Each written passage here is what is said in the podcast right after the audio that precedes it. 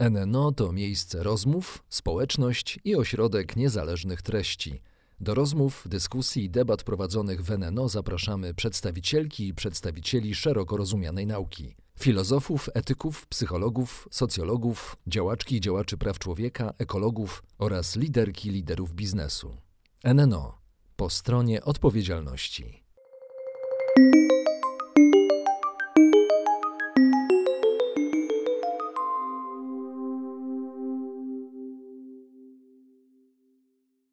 Dzień dobry Państwu, nazywam się Eliza Michalik, jestem dziennikarką i w ramach projektu NNO dla Fundacji Nie Nieodpowiedzialni zaprosiłam dziś dla Państwa specjalnie znakomitego gościa, pana Wincenta Sewerskiego, którego znają Państwo jako pisarza, mm, całkiem e, niezłego, to nie brzmi dobrze, fantastycznego, ale jest także byłem oficerem wywiadu, co ma ogromne znaczenie dla naszej dzisiejszej rozmowy. Dzień dobry.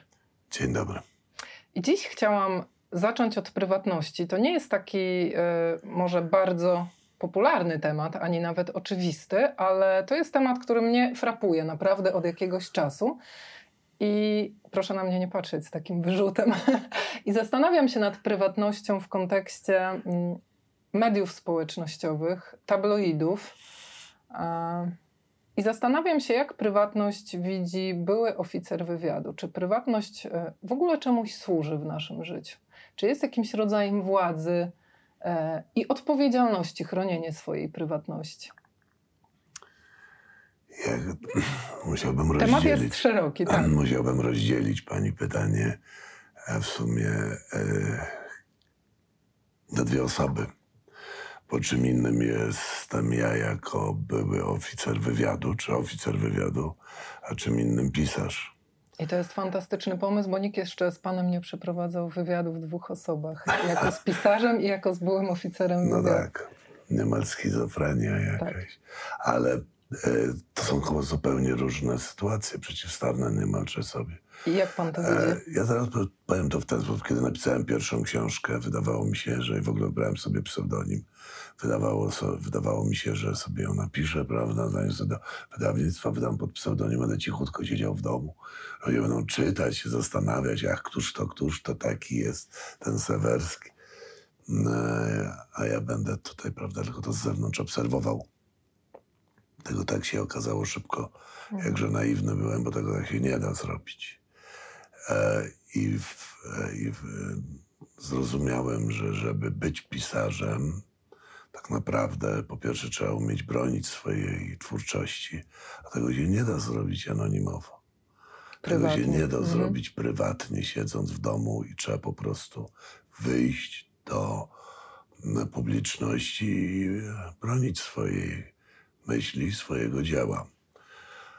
I to był bardzo trudny moment taki, dlatego że można powiedzieć, że szpiedzy to jest taki zawód trochę pokrewny do wampirów, bo my lubimy w nocy, w cieniu. Jak się słońce pojawia, to my płoniemy zaraz, prawda, w, Tak. w, ogniem. E, natomiast pisarz to musi jednak mimo wszystko zadbać nie tylko o swoje dzieło, ale o siebie samego, dlatego że, że pisarz świadczy o tym, co napisał sam sobą, swoim życiem, charakterem, twarzą, zachowaniem, wszystkim. A więc ta prywatność, którą miałem, ukryta, zamknięta dla wąskiego grona ludzi, przyjaciół, najbliższych, e, była zupełnie czymś innym niż to, co spotkało mnie z chwilą debiutu. Zresztą muszę powiedzieć, że bardzo pomógł mi w tym Kamil Durczok swego czasu, ponieważ mówi, panie, zrobimy panu fakty po faktach. I pana ja mówię, to będzie pan wystąpi. To jeszcze w to czasach, było- kiedy Duczek był szefem faktów. tak. Mhm. I to była sytuacja dla mnie dosyć niezwykła, no bo dwa tygodnie po premierze mojej książki dostaję zaproszenie do telewizji. I więc ja mówię, ależ panie redaktorze, jakże ja w ogóle się Kilka zapowietrz- milionów ludzi. zapowietrzyłem No. się. Mówi, zrobimy to tak, że pan się nie będzie denerwował półcieniem, na, nagramy i tak dalej. Rzeczywiście tak było. I w pewnym sensie to był mój start w e, odkrycie się i rezygnację z prywatności, bo to było oczywiście To teraz w tym momencie. ta, ta Aha. formuła. Wszyscy wiedzieli przecież. W tym momencie, jak pan mówi, sobie uświadomiłam, jaki pan naprawdę jest znakomitym e, gościem do rozmowy o prywatności, bo pan właściwie przeszedł na drugą stronę, z tej takiej skrajnej strony barykady, kiedy się jest zupełnie w cieniu, ale tak strasznie w cieniu, jak większość ludzi nigdy nie jest i nie ma takiej potrzeby, tak. do bycia gwiazdą mediów. I do bycia osobą, która jest rozpoznawalna, i no jest pan gwiazdą. Ludzie pana rozpoznają, czytają, bywa pan w mediach. No to prawda. E, Większość ludzi nigdy nie doświadcza obu tych stanów, a pan przeszedł z jednego do drugiego. I muszę powiedzieć, że początkowo było to dla mnie bardzo ciężkie. Zresztą muszę powiedzieć, że nawet do dzisiaj ja mam taki charakter, że, że raczej takie e, momenty, kiedy rzeczywiście jestem rozpoznawalny na, na ulicy, mm, są dla mnie trochę krępujące, ale one nie wynikają, nie wynikają z, e, z nawyku poprzedniego mojego zawodu, raczej z mojej natury Mhm. która raczej pasowała do zawodu szpiega niż do pisarza. Ale świetnie pan sobie radzi. No już minęło trochę czasu. Nauczyłem się, jak żyć w tym i e, w tym świecie, w, w świecie do pewnego stopnia bez tej prywatności. Mm, Bo nawet w domu, w którym mieszkam, e, w domu, w którym mieszkałem poprzednio, jak zadebiutowałem i po tym programie Fakty po faktach, mój sąsiad taki, jeszcze mieszkałem na Ursynowie w Wielkiej Płycie. Swego czasu mój sąsiad taki dżentelmen z podbudki z piwem. Panie Włodeczku, panie Włodeczku, nie wiedziałem, że pan jesteś taki znany. No i z piwem do mnie przyszedł, wypiliśmy to piwo. I to była utrata mojej prywatności, jakiegoś dziewictwa w cudzysłowie. A gdyby pan tak puścił drona i spojrzał na siebie z góry, to lepiej mieć tę prywatność, czy lepiej jej nie mieć? Bilans zysków i strat jak wygląda? Pisarz, jeśli chce być czytany, nie może zamknąć się w To domu. nie jest wybór, tylko konieczność, tak? No, można być wielkim pisarzem, prawda, który nie musi. Ale jeżeli no ja uprawiam literaturę popularną, Tak. więc to jest, to jest rodzaj komiksu, to jest rodzaj e, rozrywki mm, i autor musi być obecny e, ze swoimi dziełami, przynajmniej musi je umieć tłumaczyć. Przynajmniej e, w ten sposób. No, a jeszcze dodatkowo, ja już abstrahuję od, oczywiście od mediów mm, takich wizualnych, Mhm. Kiedy na początku wydawnictwo poinformowało mnie, że będę musiał otworzyć Facebooka, byłem przerażony. A nie miał pan Facebooka? Nie, nie miałem, nie. Byłem tym faktem przerażony. W ogóle byłem zadowolony, że nie uczestniczę w żadnych med- mediach społecznościowych, tym bardziej, że sam byłem autorem przepisów wewnętrznych w agencji wywiadu. Żeby Nie. być na Facebooku. Jak oficerowie mają się e, zachowywać i postępować w przypadku mediów społecznościowych. A tu nagle sam muszę wyjść. Jak oficerowie mają się zachowywać i postępować w przypadku mediów społecznościowych? Bo tu zmierzamy do tego tematu, który mnie najbardziej fra frapuje, czyli wolność i prywatność. W ogóle Mhm. nie mogą się w tym e, znajdować Po i uczestniczyć. Po Ale prostu. oni jako oni, czy anonimowo też? Nie, oni jako oni. Oni jako oni. Mhm. Natomiast od razu powiem, że e, nie mogą jako osoby prywatne, ale służbowo są bardzo dobrze przygotowani do działania mediach społecznościowych, mhm. Facebooku, Twitterze i wszystkich innych. To jest e, kopalnia wiedzy No właśnie, proszę postraszyć y, w słusznej sprawie, w sprawie odpowiedzialności naszych widzów i powiedzieć, jakich rzeczy, których tak naprawdę nie chcemy ujawniać, mimo że ujawniamy o sobie bardzo dużo, można się o nas dowiedzieć z mediów społecznościowych. Gdyby ktoś chciał i umiał. Mm, ogromnie dużo. Na dobrą sprawę. Myślę, że dzisiejsze rozpracowanie jakiekolwiek, które prowadzi się w służbach specjalnych, zaczyna się od mediów społecznościowych, od Facebooka i tak dalej, tych wszystkich instrumentów. Ja bym to ujął raczej w ten sposób, że może to nie jest takie istotne, co ludzie o sobie mówią. Dlatego, że najczęściej prywatny obraz prezentowany na Facebooku nie jest najczęściej zgodny z rzeczywistym. Ludzie w różny sposób próbują wykreować. Tak. E, Później jest problem z odcedzaniem prawdy od fałszu. Moim zdaniem dużo ciekawsze jest to, co mówią o innych No. i opinii o innych osobach, informacje o innych osobach. Jeżeli to zbierzemy w jakiś pewien cały pakiet, to rodzi się rzeczywiście bardzo interesująca informacja, która wsparta jeszcze innymi dodatkowymi.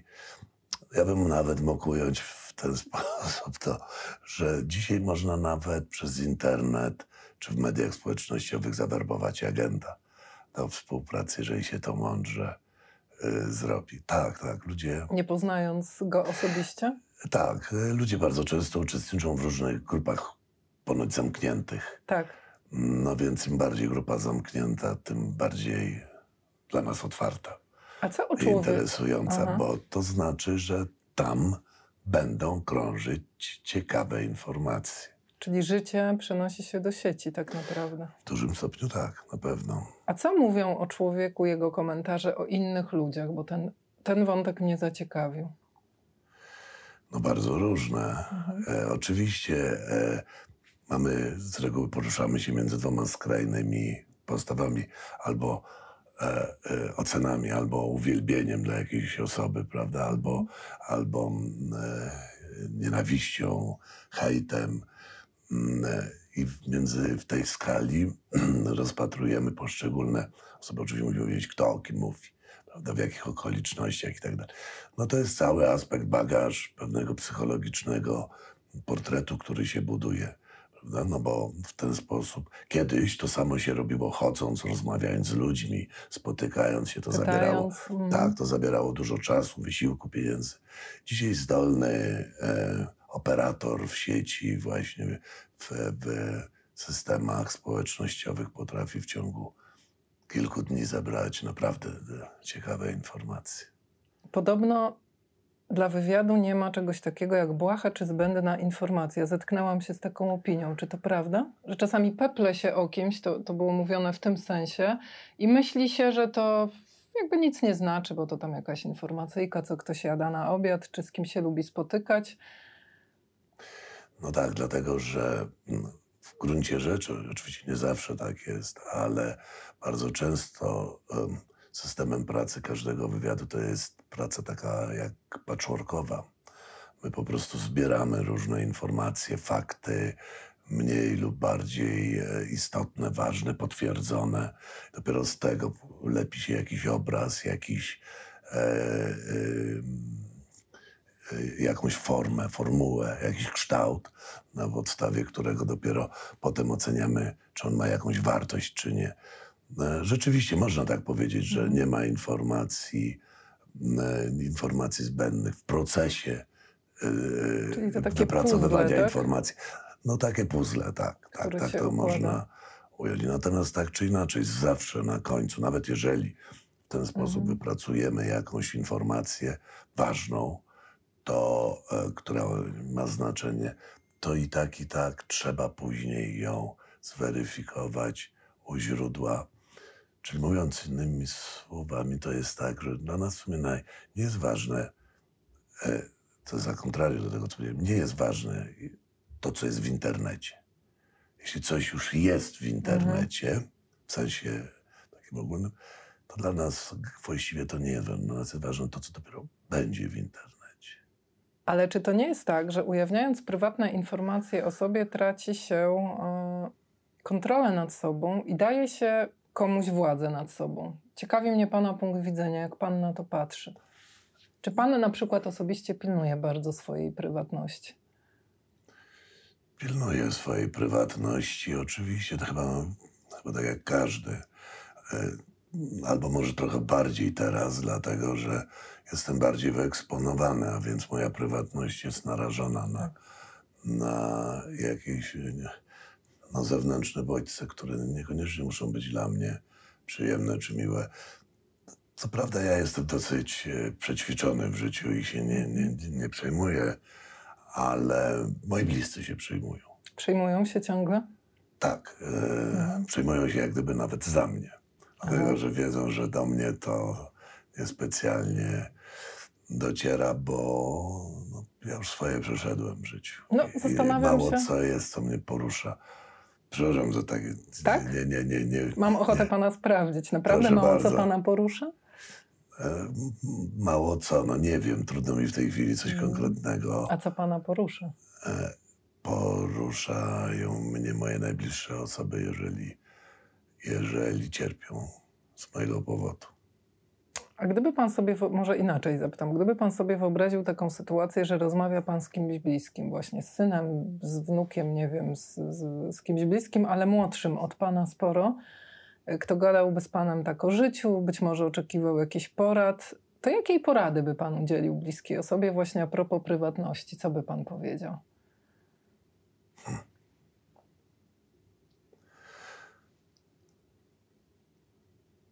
Trudno mi odpowiedzieć na to pytanie. To znaczy, mam całą masę Mhm. różnych rad, które. Powiedziałby bym- pan na przykład wnukowi, słuchaj, skasuj to konto, wiesz, na Facebooku, albo oznacza jako prywatne te wiadomości, bo to nie fajne. Taki status publiczny, wiesz. Nakierowała mnie pani Tak.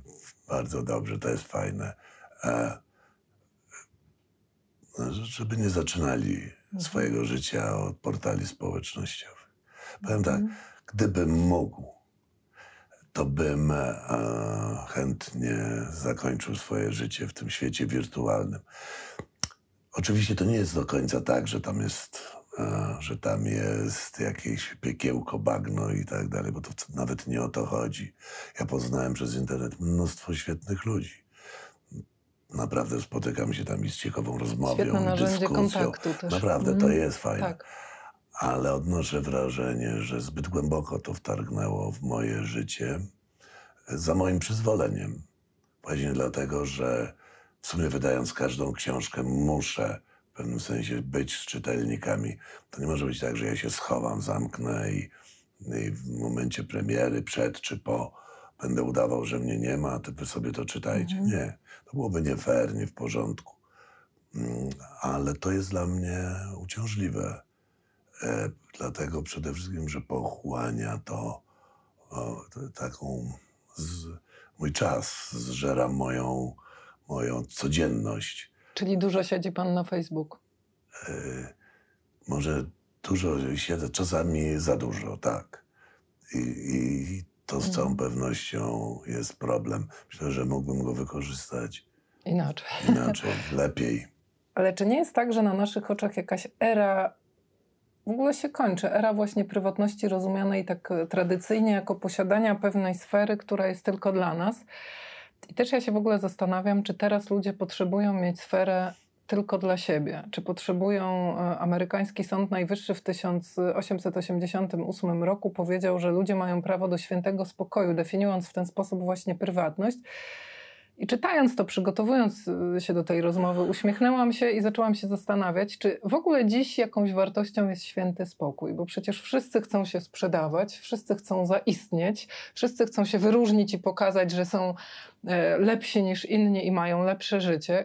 Kogo obchodzi święty spokój? Pan myśli, że historia zatoczy koło i jednak zaczniemy szanować tę prywatność, czy to już jest koniec? Ja myślę, że to dzieje się równolegle. To są na razie żyjemy w dwóch światach, w świecie Mhm. realnym i wirtualnym. Tak. E, Świat wirtualny też się stał realny, prawda? Nawet Ale jest ludzie, jeszcze balans. ludzie umierają, a są ofiary, Tak. e, prawdziwe ofiary. Więc e, mm, na to godzimy się świadomie, na utratę tej swojej właśnie prywatności, a uczestnicząc w świecie wirtualnym. Em, Problemem jest to, że e, ci, którzy zarządzają a, tym światem, e, z premedytacją go wykorzystują, wciągając nas i uzależniając od tego świata. Proszę sobie wyobrazić dzisiaj życie bez smartfona. Nie wyobrażam sobie. Banki, sklepy, komunikacja, karta zdrowia, szczepienia. To jest prawie nie... M-obywatel. Tak. E, po, powiem więcej. E, e, smartfon stał się alterego człowieka de facto. Tak? On jest, on ma swoją inteligencję. To nie to, że my się dowiadujemy tylko ze smartfona. On nas zna prawdopodobnie nawet lepiej niż my jego. E, dlatego, że mówimy do niego, a on analizuje naszą informację. Więc pytanie o prywatność jest już w zasadzie bezzasadne. Czy możemy bez tego funkcjonować? Bez tego, czy może. Jak sobie przypomnę Może dzieci, film ma- Kopoli, Mhm. rozmowę, Mhm. jaki to był? To, to jest film, o ile dobrze pamiętam, początek lat 70., czy końcówka 60. Jaki wówczas to był problem, prawda? Że e, były podsłuchiwane poszczególne osoby, e, kiedy zdobywano ich informacje o ich życiu, o ich, prawda? I tam bohater e, wchodzi coraz głębiej w pewien świat, intymny świat tych bohaterów. Dzisiaj godzimy się na to świadomie, Dzisiaj oddając. na Facebooku włączamy funkcję telefon. lokalizacji i znajomi widzą, gdzie jesteśmy, że jesteśmy na przykład w promieniu dwóch kilometrów od nich, Dokładnie jeżeli tak. chcemy. No więc właśnie. I teraz pojawia się oficer wywiadu. Tak, w tym momencie. Żeby który- zdobyć informację, gdzie który- jesteś w tej chwili. Tak, który trzyma kieszeni telefon, swój smartfon i doskonale wie, że to jest beacon, to jest Mhm. mikrofon. Tak. I można całą rozmowę bez twojej wiedzy odsłuchać, Nagrać. nagrać. I tak. Myślę, że e, my jeszcze nie wiemy, dokąd zajdziemy. Przyspieszenie technologiczne jest tak gwałtowne i nasze życie społeczne, a co najgorsze, co gorsze chyba e, nasza e, osobowość, psychologia człowieka nie dostosowuje pan, się do tego tak. świata odpowiednio. Prawo również nie nadąża za tym, prawda? A więc, które powinno w jakimś sensie regulować nasz, nasze miejsce, naszą intymność, naszą prywatność, reguluje nie. Myślałam wiele razy nad tym, że teraz właściwie przez 24 godziny na dobę powinnam się zachowywać tak, jakbym nie była sama. Zawsze powinnam zakładać, że ktoś mnie obserwuje, bo właściwie jeśli mam telefon, a jak większość ludzi mam go zawsze, nawet jak śpię, to leży przy łóżku i zaglądam do niego, a w nim jest zawsze włączona kamera i mikrofon. No to właściwie, będąc dziennikarką w kraju, jakim jestem, to właściwie mogę zakładać, że ciągle ktoś może na mnie patrzeć albo mnie słuchać. I dokładnie zastanawiałam się nad tym, o czym Pan mówi.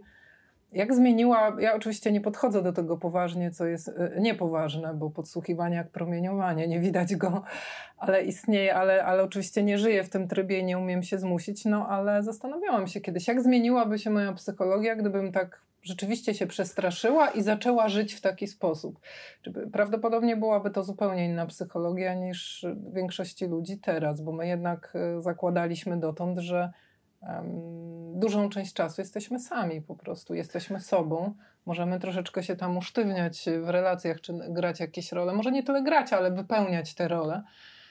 No w tej chwili sytuacja się zmieniła. No tak, ale oczywiście musimy to wyraźnie powiedzieć, e, e, że ta inwigilacja czy, czy kontrola to nie jest oczywiście powszechne zjawisko i to nie jest tak, Mhm. że jeżeli ma pani ten telefon koło siebie blisko, to jest pani podsłuchiwana, kontrolowana, obserwowana. To są narzędzia, które się wykorzystuje wtedy, kiedy Byłaby jest taka zamiar. możliwość. Tak. Czy taka możliwość? To nie jest łatwe, po pierwsze, Mhm. kosztowne to jest i musi mieć jakiś cel czy powód. Jest inne zjawisko, które powoduje nasz kontakt ze światem wirtualnym, czy to życie na styku, które powoduje, to jest informacje, które przekazujemy do korporacji, firm marketingowych i tak dalej.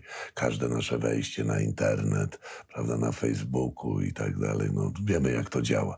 Natychmiast jesteś e, w jakimś sensie oceniany, identyfikowany i natychmiast e, dostajesz odpowiedni pakiet informacji, który handlowych, marketingowych czy innych, które, które powinny. To też jest okropne, bo to jest, to jest ingerowanie, to jest narzucanie nam.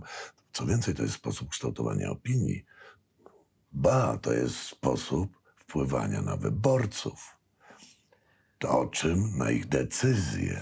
Pan, O czym tak, mieli, mogliśmy się przekonać już nie raz, nie dwa, prawda? tu mnie pan na prowadzi świecie. do fake newsów. Ostatnio y, nasi rządzący odkryli, że mm, że istnieją ataki cyfrowe na ogromną, cybernetyczne na ogromną skalę, że istnieje rosyjska dezinformacja. No mówię, odkryli w cudzysłowie, bo oczywiście wszyscy to wiedzą. Komisja Europejska to wie, Parlament Europejski to wie i rządy bardzo wielu krajów podejmują już działania na poziomie instytucjonalnym, żeby się y, chronić. Natomiast w Polsce to jest ciągle wolna amerykanka, ta strefa fake newsów i dezinformacji, prawda? Tak, to prawda. Myślę, że e, myśmy w służbach, w wywiadzie, ale wiem, że i w służbach wewnętrznych są ludzie, którzy doskonale w tym temacie sobie radzą, Mhm. wiedzą i tak dalej. Powiem nawet e, w ten sposób, że myśmy docierali do polityków, do kierownictwa państwa z informacją na ten temat, z koniecznością szkoleń. Z jakim W efektem chciałabym W zapytać? zależności od konkretnego nazwiska Aha. czy osoby, e, ale dosyć często była odpowiedź, my wiemy lepiej. Naprawdę? Tak. A co wy tam wiecie? oficer wywiadu do Myślę, że polityka? to jest, to jest wykładnią tego jest problem w stosunku do własnych służb, Mhm. prawda? W ogóle to jest więcej, to jest wykładnią tego jest stosunek do własnego państwa. Akurat e, no, z mojej natury porównuję ciągle tą Szwecję Tak. i Polskę, żyjąc w rozkroku w dwóch krajach. Mm, W Szwecji jest taka organizacja FRA od 1912 roku. To jest taki kontrwywiad, Mhm. czy wywiad elektroniczny. Jednym z najważniej, najważniejszych zadań tego urzędu jest e, nie tylko ochrona polityków przed e, atakami cyfrowymi, Tak. Ale co ważne, szkolenie i nauka, jak rozpoznawać fake newsy i jak się zachowywać. Jak... Nie przypominam sobie, w ogóle sobie nie przypominam podobnej afery e, Naszych Szwecji. polityków trzeba szkolić, jak tworzyć fake newsy i je rozpowszechniać, bo bardzo to No, lubią. Ja bym to, to jest jedno, Oni ale tego się chcą nauczyć. czasami jest tak, Oczywiście że do niektórych mhm. ministrów trzeba było pisać notatki wywiadowcze, broń Boże, nie zdania podwójnie złożone, raczej mniej obcych słów i nie za Mhm. długie. Więc o czym mowa? To jak rozpoznawać te e, fake newsy? Co by pan powiedział naszym widzom? No bo nie jest to taka prosta sprawa. One są czasami opakowane wiarygodnie, y, pochodzą z portali na przykład, które, których nazwy wyglądają na wiarygodne. Czasem nawet dziennikarze się łapią i rozpowszechniają, no a nikt nie ma czasu, ani chęci, ani też y, zdolności i kompetencji, żeby ślęczeć nad tekstem, sprawdzać źródła. Czy to jest już taka misja przegrana? Odpowiedź jest banalnie prosta. Mhm. To jest kwestia wykształcenia społeczeństwa. Czyli misja przegrana, czy nie? Em, trzeba od początku, zresztą w Szwecji tak się to robi, dzieci w szkole podstawowej mają specjalne zajęcia w zakresie rozpoznawania fake newsów, rozpoznawania zagrożeń i tak dalej, i tak dalej. Ale to jest szersze oczywiście zjawisko, no bo z natury mm, chodzi o ogólny poziom edukacji społeczeństwa, zrozumienia podstawowych rzeczy, procesów. E, Stany Zjednoczone, które są a, niemal, e, które, które są dominujące w zakresie nauki, nowoczesności, rozwoju i tak dalej.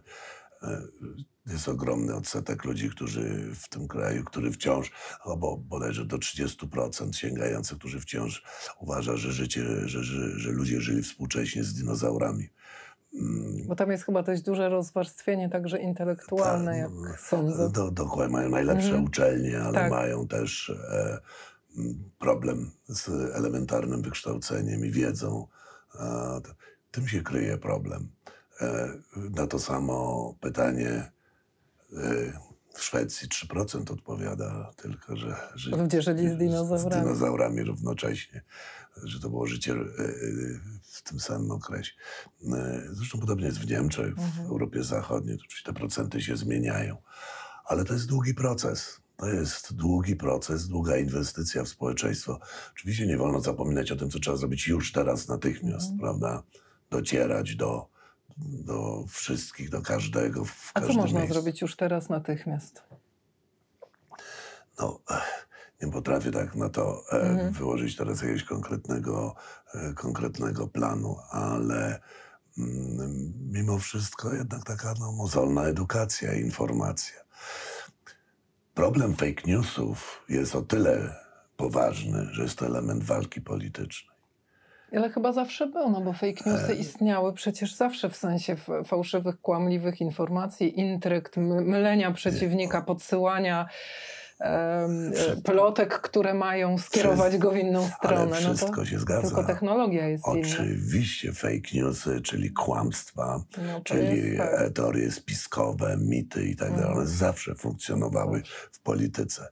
Natomiast dzisiaj dostały nieprawdopodobnego przyspieszenia paliwa, możliwości ogromnego oddziaływania w skali globalnej, prawda, czy, mhm. czy w skali całego kraju.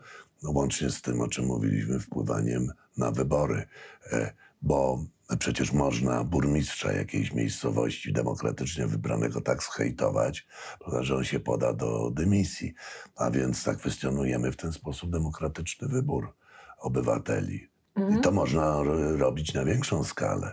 Atak na Kapitol w Stanach Zjednoczonych to mhm. była kwintesencja amerykańskiego fake newsu. E, co więcej, e, protokoły mędrców Syjonu, które są dziełem fake newsem tak. E, sztandarowym no, przełomu końca XIX wieku. Wszyscy wiedzą, że to jest oczywiście, że, że to jest produkt ochrany, a 3 miliardy ludzi wciąż wierzy, że to prawda. Spora część Polaków. Mm, więc co z tym zrobić? A... Tylko z edukacją nie będzie lepiej, będzie gorzej raczej. I to nie tylko w Polsce, ale na całym świecie, tak sądzę. Dlatego kraje, które nie przykładają do tego należytej uwagi, myślę, że poniosą Zginą. konsekwencje tego mm. na przestrzeni najbliższych lat i dziejów. A byłby pan y, zapytam przy okazji, bo przyszło mi to do głowy. Dziś słyszałam dyskusję na ten temat. Byłby pan za głosowaniem przez internet, czy to jest zbyt duże ryzyko, na przykład fałszerstw? Nie w Polsce jeszcze. Nie w Polsce. Nie. Mhm. W wielu krajach już to się dzieje przecież, prawda? Tak, to prawda. Więc e, tak jest w Szwecji na przykład. A myśli pan, że zmierzamy w ogóle, bo są też takie, właśnie nie wiem, czy nazwać je teoriami spiskowymi, że zmierzamy teraz politycznie i społecznie w stronę mm, takiego autokratyzmu, ale już technologicznego. Czyli, że przy zachowaniu pewnych praw gospodarczych, którymi się kupi e, ludzi, żeby oni mieli pieniądze, się bogacili, e, władze właściwie wszystkich rządów, które będą mogły, będą właśnie kontrolować obywateli poprzez powszechną inwigilację. No w Chinach są już nawet takie programy, że E, człowiek zbiera punkty, jeśli nie jest wystarczająco dobrym obywatelem, na przykład ma niewłaściwych znajomych na Facebooku, to na przykład nie może kupić biletu na samolot czy e, pociąg, nie, nie, są nie zapisze się, nie wiem, na siłownię, nie są dostępne dla niego pewne aktywności. To jest takie sterowanie ludźmi na dużą skalę. To kiedyś było science fiction i teoria spiskowa, a teraz? A teraz nie. Teraz nie. E, dlatego słowo demokracja nabiera coraz mocniejszego i coraz nowszego znaczenia. Demokracja wyborcza, kiedy tylko obywatel idzie i oddaje głos i załóżmy, że te głosy są mhm. uczciwie liczone, to jest już za mało. To już jest stanowczo nawet za mało.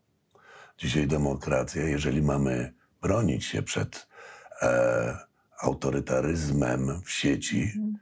bo na dobrą sprawę, jak już o tym powiedzieć, można nawet hipotetycznie powiedzieć, kraje podbijać, tak, prawda? Ale oczywiście. Wirtualnie tak ludzi e, tak. omotać, że oni podejmą e, irracjonalne decyzje wbrew swojemu interesowi nawet. No, byli, byliśmy już na skraju takich sytuacji. No Brexit jest dobrym przykładem. Tak, tak. Prawda? A więc e, wracając do, tej, do, do, do tego sensu, ta demokracja ma dlatego teraz tak niesłychanie ważne znaczenie. To jest demokracja e, ludzie w drobnych, małych organizacjach, w chórach, w, tam gdzie mogą się jednoczyć, wyrażać swoje opinie, także w małych e, środowiskach. Dopiero wtedy, jeżeli będziemy mhm. zorganizowani w ten sposób, bo demokracja wyborcza, kiełbasy, piwa i grilla e, nie zaprowadzi państwa dzisiaj już nigdzie. Nie, nawet nie zaprowadzi do katastrofy doprowadzi do Zmierzamy, myślę, radosnym krokiem ku katastrofie. Jestem chyba pesymistyczna, może realistyczna. Jestem umiarkowanym pesymistą. Umiarkowany. Ostatnie pytanie. Nad czym pan pracuje? Czy wyda pan e, kolejną książkę? Bo ta jest hitem i sukcesem. Śledzę też pańskiego Facebooka tak a propos i widzę, że jest jakiś absolutny sukces. Bardzo jestem zaskoczony. Tak. To Dlaczego? Nie wiem, ale dlatego, że to jest właśnie takie dziwne zjawisko, dlatego że jeżeli ja mam do, taki bym powiedział, no, krytyczny stosunek do Mhm. swojego dzieła, to akurat czytelnikom się podoba i jest na odwrót. E, e, to jest pierwsza książka, która nie jest optymistyczna, O, więc ona jest taka dosyć smutna w swoim mhm. wyrazie i przekazie. Ale Natomiast, też szpiegowsko-polityczne. Tak, tak, Mhm. tak. No, ja raczej nie potrafię Tak, tak, tak. w niczym innym się poruszać. Natomiast obecnie mm, piszę książkę, która jest zupełnie niezwiązana z Polską. Mhm. To jest e, Polska, tam na jednej stronie jest tylko wzmianka o naszym kraju. Mhm. Akcja zaczyna się tak, e, lata, to jest przełom 90 i 91 roku, opowiada o mniej więcej akcja dzieje się w okolicach upadku Związku Radzieckiego. No, zaczyna się od dziwnego wydarzenia z atomowymi łodziami podwodnymi na Atlantyku, po czym akcja przenosi się do Helsinek w grudniu 90 roku. No i tam rusza Brzmi międzynarodowo. nie, zaczyna się takim, Mhm. mówię, techno-thrillerem w stylu Clancy'ego, ale przechodzę później bardziej w taki intymny e, szpiegowski thrillerek w stylu Le Carré. Zobacz. Chętnie bym zapytała, skąd pomysł, ale Krysia Kofta mówi, że jak ją ludzie pytają, skąd ma pomysły, to odpowiada, że z głowy. To jest takie głupie pytanie dla pisarza, ale mm, jak u pana jest z kolejnymi książkami? Ma pan gdzieś jakieś natchnienia, które zapisuje pan w notesie, czy rozmowy ze znajomymi coś podsuwają? Czy ktoś mówi, słuchaj, napisałbyś o tym i o tym, a pan mówi, w sumie nie głupie, napiszę? Owszem, jest i Mhm. tak. Czasami wpadają mi różne pomysły, mm, e, podpatruję je, widzę w mediach, Tak. gdzieś coś przeczytam, ale rzadko kiedy się zdarza, że je pożytkuję w ten sposób. Najczęściej czerpię je gdzieś z mojej zakamarków mojej pamięci. Bo wtedy, jak ja mam osobisty stosunek do czegoś, jakiegoś zdarzenia, Mhm. historii, to zupełnie inaczej mi to pisanie wychodzi. Nie potrafię. To jest takie flow i się pisze No samo, tak, tak? tak. Mhm. No jednak tam są moje jakieś wspomnienia, przeżycia. Dużo jest tego w pana książkach? Zależy w której, ale sporo. Trochę tak. No dobrze, z przykrością muszę zakończyć tę rozmowę, proszę Państwa, ale niewykluczone, że jeszcze kiedyś Pan Sewerski da się tutaj zaprosić do naszej fundacji. Dziękuję bardzo. Dziękuję również. I Dziękuję. Państwu także dziękuję i do zobaczenia w kolejnej rozmowie.